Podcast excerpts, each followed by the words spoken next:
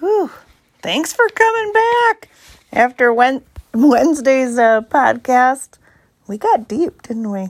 All right, it is Friday, October 23rd, 2020, and it's day three in the podcast series on Outlook.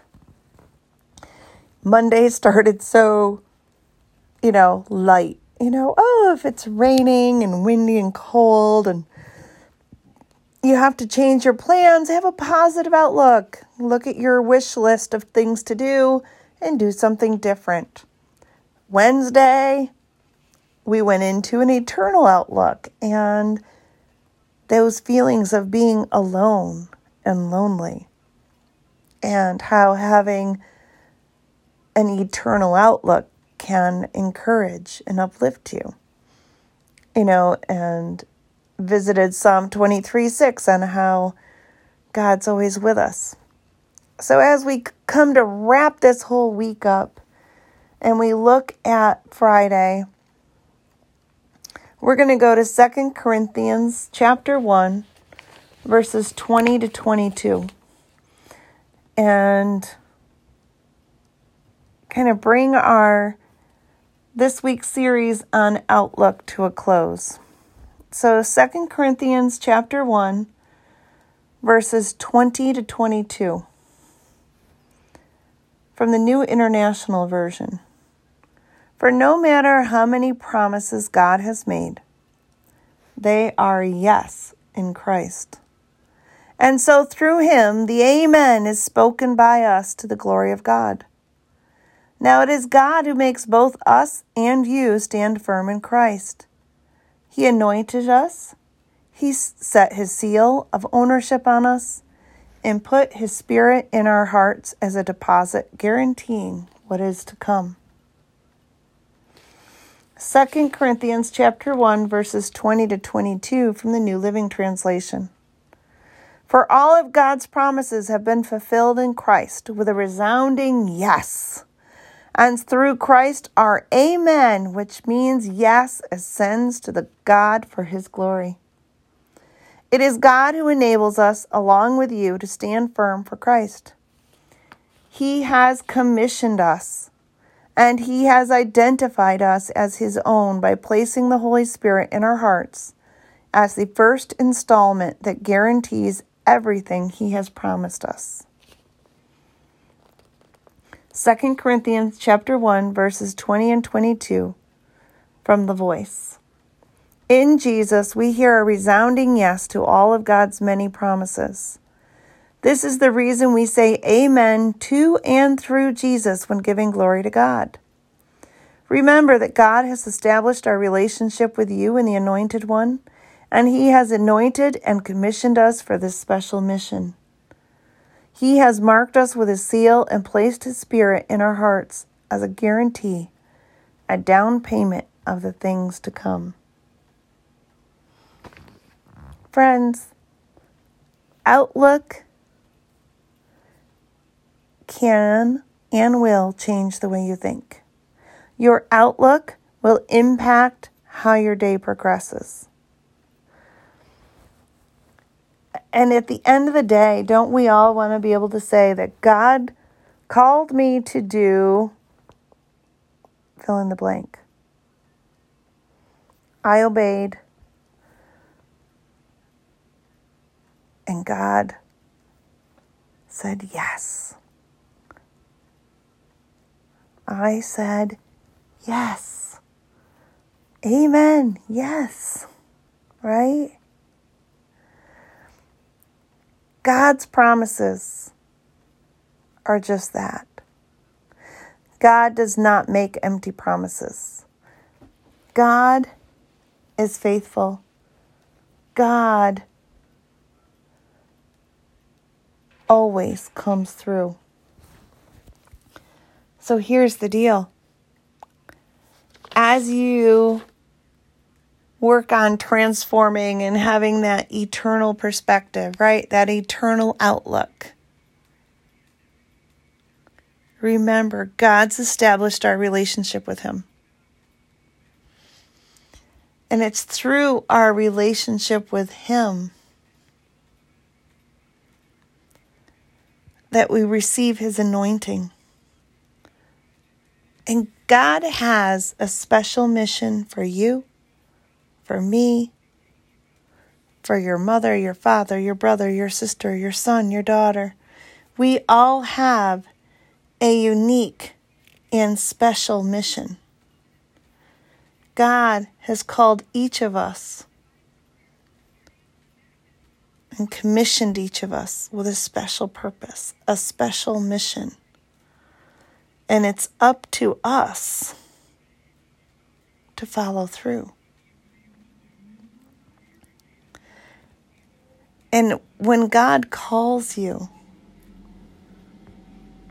for whatever that special mission, whatever that task is that He's commissioned you to do, you can stand firm. And why can you stand firm? Why are you able to do what you're going to do? You can do it because God's first and foremost identified you as one of His own.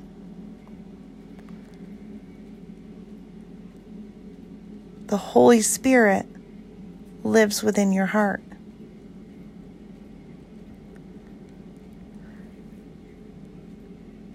And this is just the beginning. And if this is only the beginning,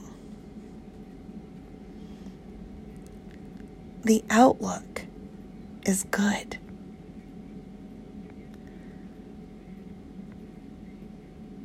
This is only the beginning.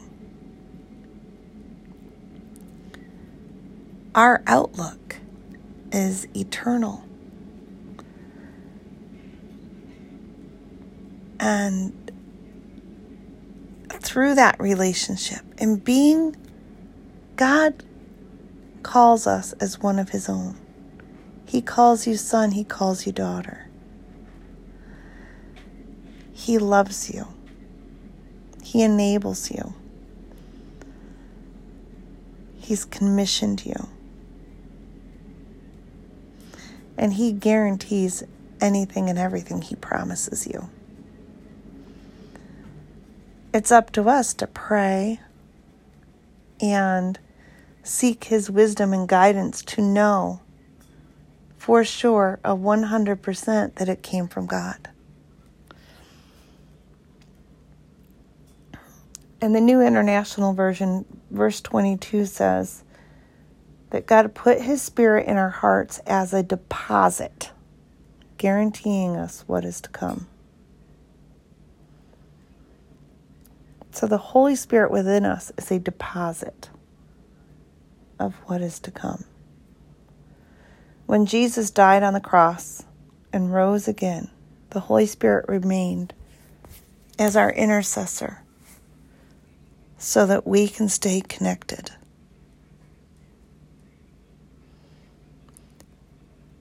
we're not alone.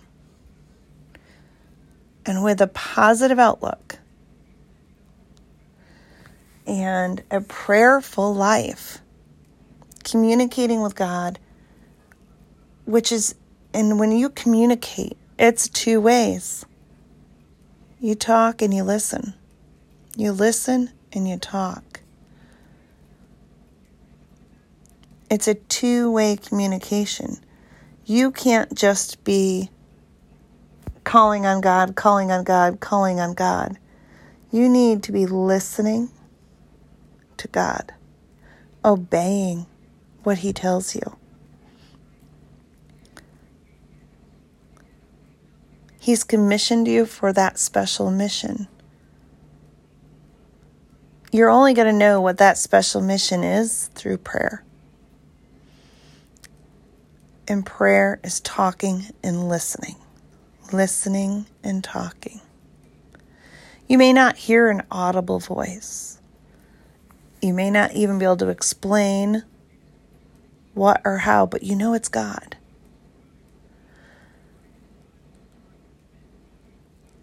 These things help to foster, strengthen, and renew that outlook that positive, eternal outlook on life.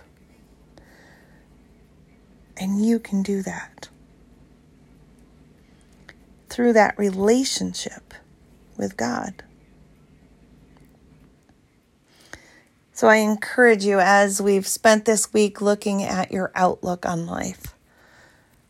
You know, maybe journaling may or may not be your thing, but maybe find some time to journal and, you know, where do you see yourself in life? What is your outlook on life? What are your dreams? What are your goals? Then spend some time in prayer and say, God, where do you see me in my life? What are your desires for my life, God? Where do you want me? What have you designed, anointed, and commissioned me to do, Lord?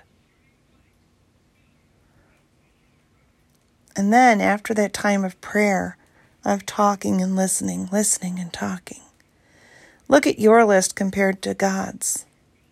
Do they line up? If not, what needs to change? What needs to be modified?